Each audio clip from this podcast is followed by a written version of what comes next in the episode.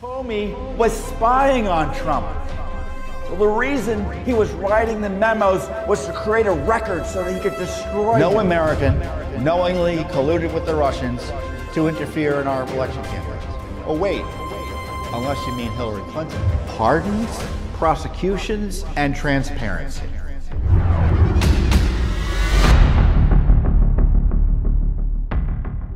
You're listening to Tom Fitton's weekly update here on JW TalkNet. Hey everyone, Judicial Watch President Tom Fitton here with our weekly update here on social media. Thanks for joining us this week. An important, busy week here in Washington, D.C.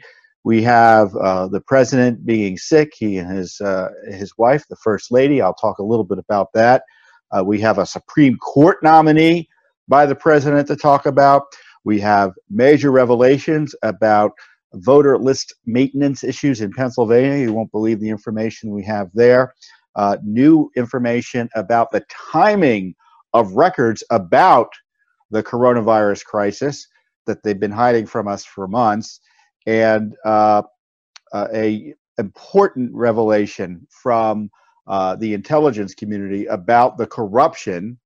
And yeah, it's about Hillary Clinton again behind the targeting of President Trump. In fact, I have so much here to talk about. I don't know if I'm going to be able to talk about it all, given the uh, uh, uh, the seriousness and the really the broad scope of the anti-corruption and litigation issues that Judicial Watch is pursuing. Uh, for first up, obviously, is the news that the President of the United States, uh, President Trump, uh, has come down with coronavirus. Uh, and his uh, his wife, the First Lady Melania Trump, has also tested positive. Reportedly, he's uh, feeling a little bit under the weather as a result. Hope Hicks, who is a close aide to the president, uh, also reportedly has uh, coronavirus as well. And so, as you might imagine, the media is um, uh, very much interested in this. All sorts of news about it. he is the president of the United States, and if he's sick, that obviously is a concern to all Americans. So I'm sure I speak for you uh, in extending prayers and best wishes, wishes to uh, President Trump and, and uh, Mrs. Trump and the entire White House staff, who I'm sure uh, is uh, feeling upset and nervous right now uh, given the situation. I do hope the president is getting, and I suspect he is because his medical doctor had originally given him had originally given him um, this anti-malarial drug, hydro- hydroxychloroquine, showing that he's open to other treatments uh, potentially that could uh, uh, help uh, lessen the severity of the disease. Now, the media will tell you there's no evidence hydroxychloroquine works. Well, you know, they suppose, well, now there's more studies suggesting it might actually lessen the severity and the risk uh, to you if you take it. So there is evidence that it now works. Uh, but of course, the media is suppressing that. but I encourage you to ask your doctor about uh, all treatment options about COVID. And uh, we can see that it needs to be uh, on the table uh, in terms of addressing it because uh, I don't know when the vaccine is going to come out. Do you know when the vaccine is going to come out? Let's say it comes out next month. Do we think it's going to be able to protect everybody? Let's say everyone is able to get it within a year. Do you think everyone it, it's going to work on everyone and protect you completely from the from coronavirus? I don't even think proponents of the vaccine suggest that be the case. So, in my view, you need to be sure to know about and have access to a whole a wide, a wide array of treatment options. And uh, of course, you've had the suppression of hydroxychloroquine uh, based on uh, really nothing more, in my view, than anti Trump politics. And I'm tired of it. And uh, the coronavirus is serious if you're of a certain, uh, if you get it potentially, if you're of a certain age. And, you know, uh, I, I don't need to bore you. You've, you've been getting all the media on the risk factors associated uh, with heightened risk, uh, the heightened risk factors that you need to watch out for if you get coronavirus in terms of comorbidities and other problems you might have that makes uh, coronavirus more of a potential risk for you if you do come down with it. Uh, but uh, in many ways, despite the president getting coronavirus, the media uh, being fixated on that for obvious reasons, you know, the coronavirus crisis has been long receding. And uh, despite all the hyperactivity you're hearing now, there's no reason to keep the country closed. There's no reason to keep the schools closed. Frankly, there's no reason even to restrict activity in the schools in terms of in-person, uh, in terms of in-person um, teaching. Uh, and of course, the the liberal media who hates President Trump and the left, who, in my view, has been too many of whom have been rooting for coronavirus and using it as an excuse to target our liberties, mess with the elections, uh, destroy the economy, suppress the economy. Uh, they they're cackling obviously about the president getting it, and they're trying to turn his getting it into a scandal. You get don't you love it? You get a disease and you're the problem a, a disease that is like getting the cold, as we're told, because it's so communicable. Making uh, making issues about mask wearing, despite the lack of Fauci standard scientific evidence that masks work to contain coronavirus. If you want to wear a mask, I'm not going to get in your way. But there's no scientific evidence in the sense they got a they got the the study that we're supposed to say you know, the type of study that they require all of a sudden for hydroxychloroquine to prove its efficacy. There's no similar study that masks work. In fact, there's observational studies and frankly randomized studies that masks don't work to contain viruses. So we're all being told to wear masks, and it's more, it's frankly more of a talesman than any significant medical intervention in protecting the public health. But that's almost like a side issue from the corruption associated with the suppression of hydroxychloroquine that NIH and FDA refuses, refuses to pursue. So many observers have suggested that people have died unnecessarily because of the suppression of hydroxychloroquine, and obviously people may die unnecessarily in the future because of suppression of hydroxychloroquine. I mean, it's my view it needs to be studied carefully and deployed on an emergency basis. I'm not recommending you take it. You got to figure out if you want to take it with your doctor or not. But don't let the social media get between you and your doctor on hydroxychloroquine because they suppress. I don't know. Maybe I said something that's going to cause this video to be censored. I don't know. but they're suppressing, censoring hydroxychloroquine discussions on um, on social media. It's unbelievable. And there's no scientific basis to suppress the discussion. Suppressing doctors talking about a potential medical treatment, it's political. It's political. So I'd like to think that we'll focus more on how to treat hydrox uh, how to treat coronavirus, the treatment options out there that the media are suppression. But I don't I don't believe it's going to be the case because they're so desperate in terms of their anti-Trump activism. I'm sure they're not going to allow anything to break through. And of course, the deep state medical establishment um, has been no help as well. So. Uh, uh, along those lines, uh, Judicial Watch had a victory on behalf of its client, the Daily Caller News Foundation, who had sued HHS to uh, try to obtain emails of Dr. Fauci and his top deputy, who his name is Mr. Uh, H. Clifford Lane, about the coronavirus, WHO, the World Health Organization, and China. And so uh, the interest was um, is in figuring out what was being said to them early on during uh, as the pandemic or the threat was emerging. I'm interested in knowing about any lies that were being told. Was H- WHO scamming us as well? It's an important issue generally, given as we're hearing today about the president, the damage the coronavirus crisis and frankly the hysteria has done to our nation and frankly the world. Uh, so uh, we sued in federal court because our client couldn't get an answer under the Freedom of Information Act because the agency, in this case HHS, as the governing agency, didn't want to respond as appropriately under uh, as appropriate under the law, which is nothing new. And then they did the search because of our lawsuit, and they found initially upwards of 8,000 responsive documents, and they I think they culled it down to 4,200 responsive records. So what their proposal was, despite our asking months and months ago and litigating beginning months and months ago, was to release the records at a rate of 300 pages a month to begin after the election.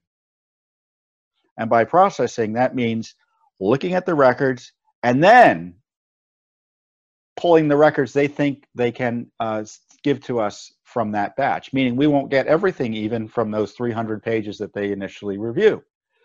So we complained to the judge about it, saying, look, we've asked for these documents, they've had them for months, and this is just not appropriate. So we got a partial victory from the court because the court judge, uh, who's the judge? Who's the judge on this case? Uh, U.S. District Court Dabney Friedrich uh, ordered HHS to begin producing the first batch of documents by and produce the records to us by October 21st. So the HHS process or uh, effort to stall the release completely of the records past the election uh, is not going to work out. Uh, the court said no. And so that was nice. But on the other hand, we are still having to wait for the documents to be processed at a rate that will get the full documents to us of the records they decide to release to us in 2022. So this is more of the same from the deep state where there are records that are important to the public knowledge uh, and uh, and almost always are seen potentially as benefiting the president.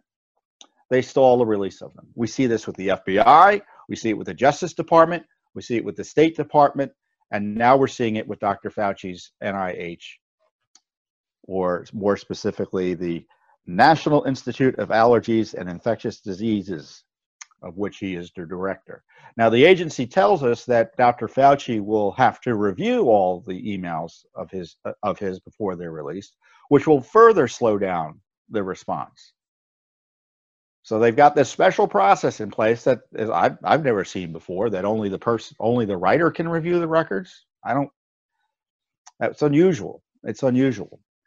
So um, I can. So I, I just foresee a lot of withholdings here. But we have the president of the United States with coronavirus. There are concerns about its origins in China and WHO's shenanigans with respect to China. I mean, it's such an untrustworthy organization that the president pulled out and is going to stop funding for it, at least in part. And what's the response from the NIH or uh, HHS? Stonewall, slow walk. As I said, NIH seems to be playing politics with the Fauci emails. The FOIA requested issue, as as uh, here, concern records that are likely to shed light on the Chi- on China and HO's WHO's disinformation campaign on coronavirus. Frankly, the Stonewall seems calculated to undermine President Trump while protecting WHO in China. Uh, so, as I said, we're representing the Daily Caller News Foundation, which does actual journalism, unlike a lot of the folks here in town. And the head of uh, the foundation, uh, Neil Patel, he said the following People have every right under the law to see the communications between our government agencies, including Dr. Fauci, China, and the WHO at the outset of this pandemic that has killed so many Americans and destroyed our economy. We're happy that Judge Friedrich agreed with our position that the government should not be able to keep this information secret. However, the fact that the document production doesn't have to start until over six months after our lawful request and that the production will not finish until 2022 is a sad joke. It's amazing people still wonder why the American people has lost trust in our national institutions. The president's sick. NIH is in cover up mode. The media and big tech are suppressing discussions about alternative approaches to dealing with coronavirus, contrary to all evidence that the, the uh, pandemic is not responsive to any shutdowns, school closings, social distancing, all the rest. We're still doing it, even given the fact that the virus is receding in terms of its impact on the public on the public health. So there's a crisis here in Washington D. There's a crisis here in America, and the crisis is the government malfeasance, purposeful in terms of covering up about uh, the uh, origins potentially of this virus, and in my view, the malicious tyranny associated with the shutdowns and the suppression of potential medical treatments for it. It's really outrageous, and I encourage you to read a piece in the on the in the Hill today. It wasn't. It was published the other day. That uh, uh, by Dr. McCullough is his name. Is an expert expert physician from Baylor. I think it's Baylor University, and he talks about what you should be seeking from your doctor in the face of the COVID risk. Great, great article. I encourage you to read it. And you won't see it in the mainstream media, but the, thankfully the Hill publish it. Maybe we'll put a link up in the chat section or uh, in, in some of the material associated with this media, um, this video. So uh, a lot to going on. Uh, we're praying for the president. Uh, the left seems to be cackling at his misfortune or his health crisis, but we're not. Frankly, any any normal American isn't. Even uh, certainly Joe Biden is, is sending his prayers. I mean, that's of course he's going to do that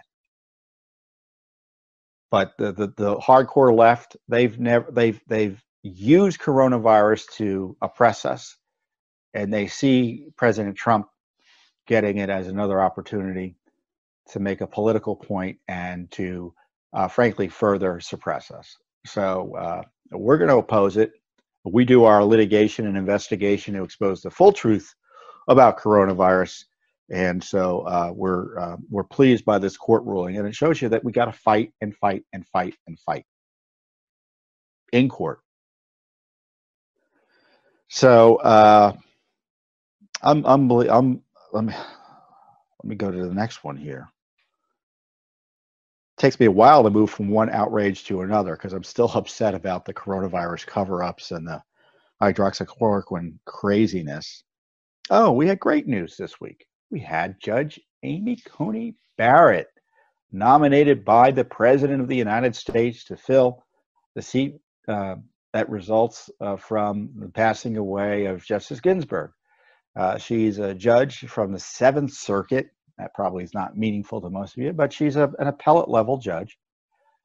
Uh, it's a great record, a demonstrated record of being a full spectrum conservative, uh, so uh, there's significant confidence that uh, she won't be someone who, when appointed, uh, will start going rogue in terms of conservative jurisprudence, uh, veering away from the original text of the Constitution, veering away from the original meaning of the Constitution, making up law rather than applying law. And um, so we're just pleased as punch uh, about this decision by the president to appoint uh, and nominate uh, Judge Barrett.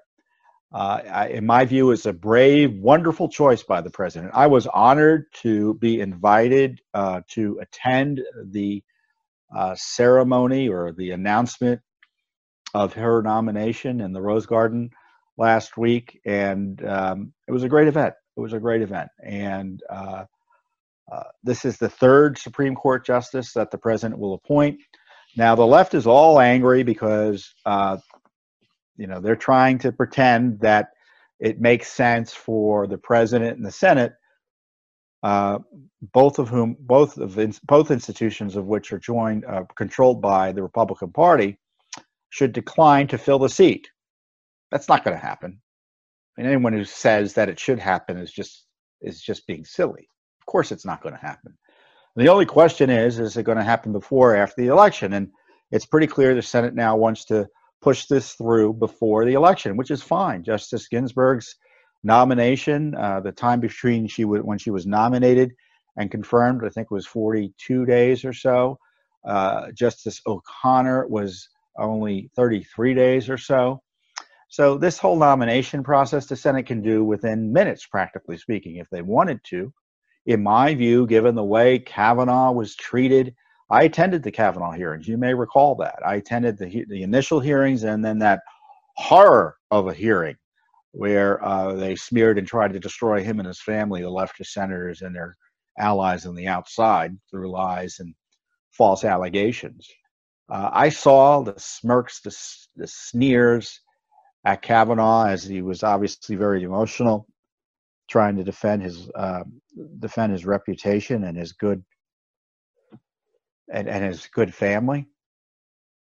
It was awful. And given what happened at those hearings, why have other hearings? Do you think they're going to be helpful in terms of helping any senator figure out how to vote? Is the public going to be educated about Judge Amy Coney Barrett's judicial philosophy in a way they already aren't educated? Senate hearings aren't required to confirm a judge or a justice of the Supreme Court. They're actually kind of a new thing. It started, I think, the first Senate hearings on judicial nominees or Supreme Court justices were the beginning of the 1900s. So, I mean, they managed to appoint judges, justices without these committee hearings. Now, I say that knowing there's going to be a committee hearing, but I'm trying to highlight the point that the committee hearing does not benefit the public interest here. It doesn't educate the public. It's a vehicle to try to destroy this woman. They already are attacking her over her religious beliefs because she's a traditional Christian, traditional Catholic, more specifically. And the left is just outraged that President Trump is going to further firm up the conservative, emerging conservative majority on the court. And and uh, Justice Barrett seems like a wonderful person, you know. So she's got this judicial temperament that everyone agrees is significant. Uh, but she's a, I think she's a former Scalia clerk, so she knows um, about constitutional conservatism. You know, she's she's been a professor for many years, uh, and obviously an excellent uh, judge for the last several years as well. Uh, so it, she should be able to get confirmed quite easily, and and it's to the credit of the Republican majority that they're not playing political games uh, and and are committed to filling the seat. So what should you do? You should call your senators to let them know what you think about the nomination, how quickly it should proceed. And I know many of you think, well, my senator doesn't agree with me on it. Well, you should still let them know what you think. So I said before, phone calls matter. It matters. Even if the phone doesn't get picked up, it matters. The Senate is very attuned. Member offices in the Senate are very attuned to feeling out the temperature of of their constituents simply by the volume of calls coming in. If the phone's ringing a lot, they notice it. If they're shut down, they notice it. I'm not telling you to cause disruption. I'm telling you to exercise your God given right as enshrined in the Constitution to petition your government and let them know what you think about Justice Amy Coney Barrett's nomination, how she should be treated, and uh, because the left, you bet, is calling, and that's their that's their God-given right too, right? Well, just because your side you may think controls the process that they don't need bucking up, that's not true. And you should thank senators you agree with, respectfully disagree with those that you don't. Uh, you know, you're all adults. I know, I, you know what to do. You can call it 202 225 3121. That's 202 225 3121. As I said, the U.S. Senate should move quickly. Should move quickly to work with President Trump to consider and approve Judge Barrett before Election Day. There's not much radical liberals can do to stop the pick, but leftist threats of violence and court packing should not slow down the Senate one bit court packing. I already talked about that, where you have uh, the left saying it's going to basically break the Constitution by pushing through a court packing scheme that would increase the number of Supreme Court justices in a way uh, to counteract the justices that President Trump appointed. So, what does that mean? It means in the long run, you could have dozens of justices on the Supreme Court as each party comes in and tries to expand the court to counteract the justices previously appointed. So Joe Biden doesn't want to say whether he's for or against it, which I mean takes to me, given the controversial nature of it, I it seems to me that he's in favor of it. Otherwise, he'd say he's against it. So that's the big deal here in Washington D.C. Whether the left is going to disrupt the constitutional order because they don't want the, don't get what they want politically. So this is why you need to be part, uh, participate in the loss, uh, excuse me, in the in the confirmation process by letting your senators know directly what you think. It's now about 30 days before the election, and the leftist efforts, in my view, to disrupt our whole process of voting uh, by significantly increasing the opportunities for voter fraud and chaos on election day are now in full swing. The mailing of the ballots to people who haven't asked for them are going out. 51 million ballots in total. 40, I think it's now 49 million ballot applications are being mailed out to people who haven't asked for them. Uh, as Judicial Watch has documented, the lists across the United States are filthy, meaning there are more people on the rolls than are eligible to vote, and uh, which is an indication that they're not cleaning the rolls as necessary, meaning that those ballot applications and ballots will be going out to people who aren't there or didn't ask for them and or died and moved away. So you're going to have the system awash in opportunities for voter fraud. We had new information come out thanks to our great friends at Project Veritas, James O'Keefe, uh, where he videotaped uh, evidence of ballot harvesting that was illegal and actually vote buying. And of course, that is exactly why experts have long advised that absentee ballots and mail-in ballots are uh, are riskier in terms of voter fraud because vote buying schemes are harder to detect when you don't have people showing up at the polls. Voter intimidation is harder to detect because obviously no one's watching what's going on behind closed doors. And on top of that, given the cavalcade, the, the kind of tsunami of mail ballots and our previous experience just as recently as this year with the mishandling of those ballots by election officials because they're not prepared, we're going to have major problems, it looks like.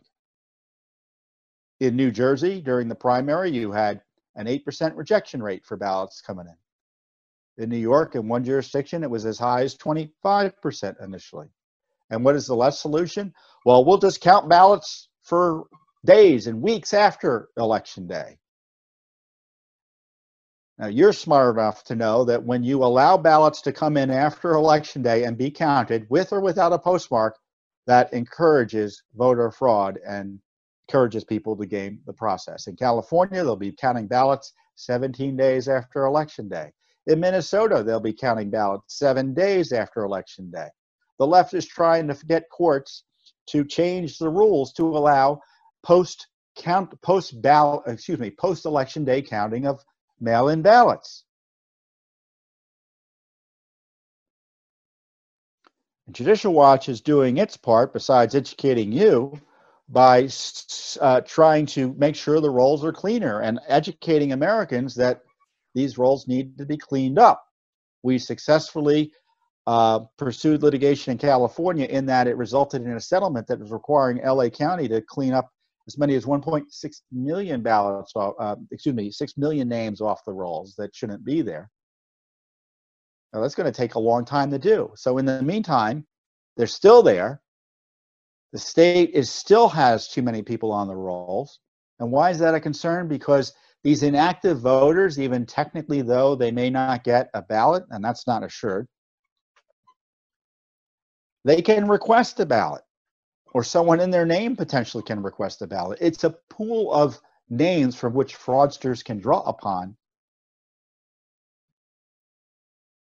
to engage in fraud. And in addition, the fact that the lists are so dirty, it suggests that the active names aren't as clean as they need to be. In Washington D.C. There's uh, someone posted online that uh, one address, uh, one person got eight ballots at an address. In New York, you had ballots misprinted.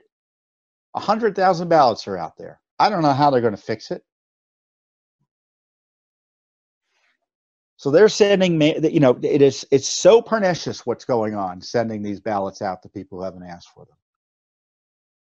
It is so pernicious, and it's disappointing the Justice Department hasn't done anything to stop it. And so, what's the left planning? I mean, the, the, there was this the, the debate this week, and you know, the president's being you know forced to say whether he'll leave office voluntarily or will he accept the peaceful transfer of power. Well, if he loses of course he will. But if the election is disputed, why would he accept the outcome? He's saying, I don't, why is he supposed to leave office or not challenge the results if there if there's reason to challenge them? That's what they want him to do. I mean, the left has said on election day, it may look like President Trump wins. And if we count the ballots after the fact and it change the outcome of the results, you're not allowed to question how that happened. And you know what's even worse? The big tech social companies are saying that if you do raise questions about it, you will be deleted. YouTube has already deleted a Judicial Watch video because we raised questions about voter fraud. We raise questions about the veracity of the list. This is an unprecedented attack or unprecedented intervention in elections on behalf of, frankly, one candidate and one ideology. Judicial Watch is a nationally recognized expert on election issues. And these leftists and big tech companies are going to be suppressing information about the risks to clean elections for ideological reasons. It's not fact based, it's ideological.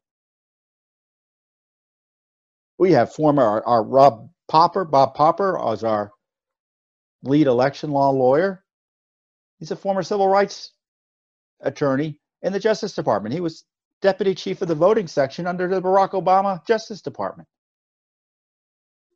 We have another attorney, Russ Nobile, who also worked in the Justice Department Civil Rights Division. And they're telling us we don't know what we're talking about, and they're going to delete us and censor us. Of course, they're already censoring the president. Twitter's mislabeling information about the safety and security of mail in ballots. You are more likely to have your throat intercepted compromised, challenged, thrown out, or lost if you vote by mail. That's a fact. And to say otherwise is misleading people into using a less secure way to vote. I don't know. Maybe they'll delete this video too. I don't know.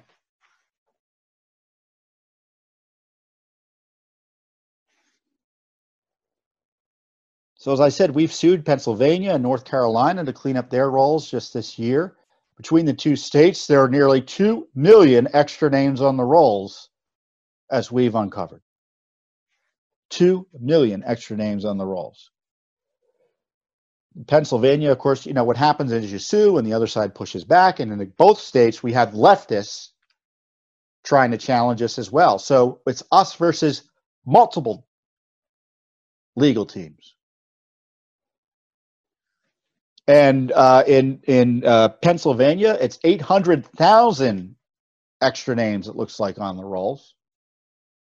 And Pennsylvania comes back to us because we looked at their information. There are three counties, three big counties Bucks County, Chester, and Delaware County. Among, all, among the one, let's see, it's four, four and four is eight and three. It's about one uh, one over 1.1 million names about a, at least over a million names registrations among them. They removed just eight and five is 13 17 names among the million registrants that they cleaned up. 17 names that they cleaned up under the national voter registration act and they came back and they you know what they had to confess thanks to our lawsuit oh, we gave the federal agency that collects this data the wrong information. It's different numbers. And you know what the problem is? Pennsylvania, the state has one set of numbers, and the counties have a second set of numbers. So there's no evidence that they're valid. And even the numbers they came back with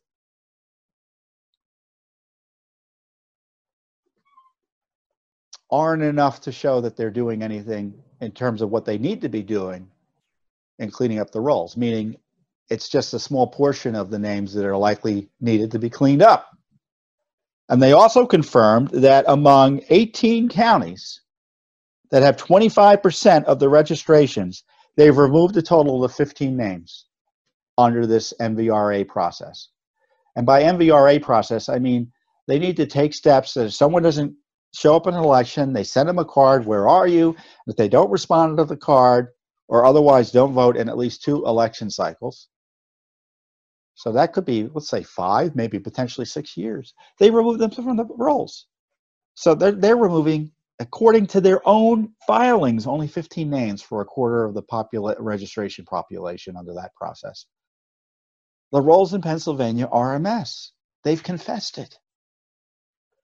So, what's the solution? Follow the law. It's simple as I described to begin cleaning up the names in Allegheny County, when we warned them before we uh, started suing, Allegheny County, that we we they said, okay, yeah, we'll remove 69,000 names, and they did it one fell swoop because they knew they hadn't done followed the rules. They already knew they had 69,000 names that had already lapsed in a way that allowed them to be removed. Just follow the rules. It doesn't it doesn't disenfranchise anyone. It just makes sure the rolls are cleaner. It it under it, it when you have dirty rolls, it can lead to dirty elections. The reason the law requires the names be cleaned up is to make sure is to help ensure and reassure the public that the administration of the elections are fair and honest and that they're conducted in a way that it quite reasonably mitigates the opportunities or, or, or uh, quite reasonably uh, restricts or curtails the opportunities for fraud. So uh, we have more litigation coming to try to clean up the rolls. I'll tell you about that next week. But uh, you can see the litigation itself is highlighting the fact that we need to have the rolls cleaned up and uh, the fact that uh, they're dirty uh, is just making it w- more likely that there'll be problems on election day related to uh, people having confidence in the outcome. So that's a big deal. Next up, so we had this revelation from the Office of Director of National Intelligence. I forgot to pull it up, so I'm going to have to go by memory here. John Ratcliffe is the uh, president's nominee who was confirmed. Uh, you remember Rick Grenell was there for a few months as an acting head of the ODNI, and, and Mr. Grenell, uh, he was former ambassador to Ger- Germany for the president. Uh, he went, as I said, on a transparency tear and released a lot of information and did a significant house cleaning in the Office of Director of National Intelligence. Uh, uh, John Ratcliffe has been trying to follow through by pushing for more transparency on the Obamagate scandal, the worst government corruption scandal in American history. And uh, he confirmed our theory of the case. What's been our theory of the case, you might ask? Our theory of the case is that the Russiagate smears were a knowing lie by the Hillary Clinton and Obama gang to distract the public and freeze the justice system from going after Hillary Clinton for any crimes associated with her email use and the evidence of crimes in her emails, such as pay to play and other things like that. Sure enough, it turns out they had intelligence that the Russians thought and had information that was the plan. The Russians knew that Hillary was making it up to keep herself out of jail and distract the public from that issue not only was that it wasn't just like oh this and it wasn't like the fake russia dossier.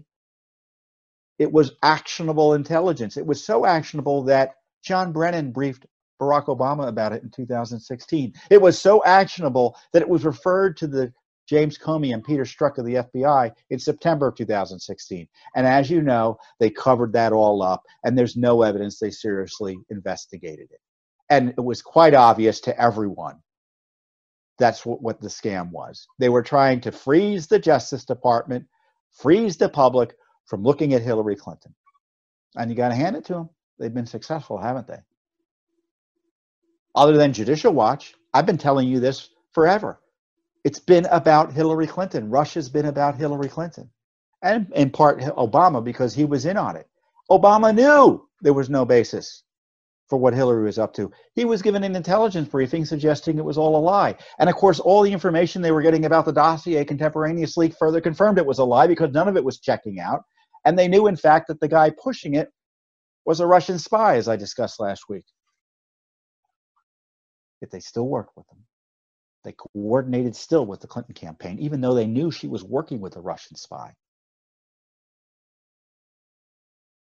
So when the president calls it treasonous, I think he's right, but I'm sure you agree.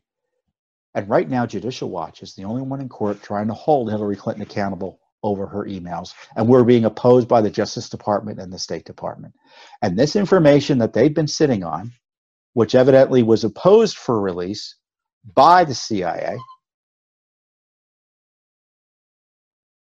I suspect by the Justice Department as well, given our experience, they've known about since the get go. And you can bet John Durham, as soon as he got in, knew about this. And nothing's been done. Nothing's been done. And I know you get frustrated, and I get frustrated as well. So, what is it you, we can do? All we can do is what we can do. All we can do is get the information out. And all John Ratcliffe can do in some ways is get the information out since he can't prosecute anyone. And hopefully that results in increased pressure for real justice and accountability in the criminal court process, in the criminal legal process.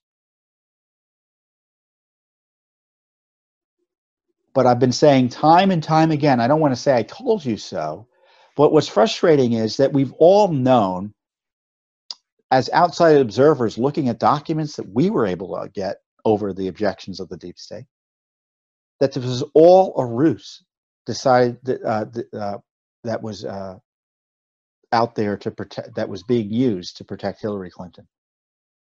And uh, now we know they knew it too. Of course, we kind of knew that too, right? Because none of it was checking out. So I don't know what Durham's doing, but uh, as you know, Judicial Watch is not going to wait for Durham. We continue our litigation. We're appealing the Hillary Clinton testimony issue. We're getting documents and pushing on what the corrupt FBI was up to, what the corrupt State Department was up to. We're getting disclosures that Congress can't get, that the media is uninterested in getting. So um, it's just great work by Judicial Watch. Uh, but it's frustrating because now we have further confirmation that there was a treasonous coup and malicious, seditious conspiracy against President Trump. Uh, we need justice for it. We need justice for it. And I don't know who's going to win in a month, but Judicial Watch ain't going to stop. And we're not going to stop because I know we have your support.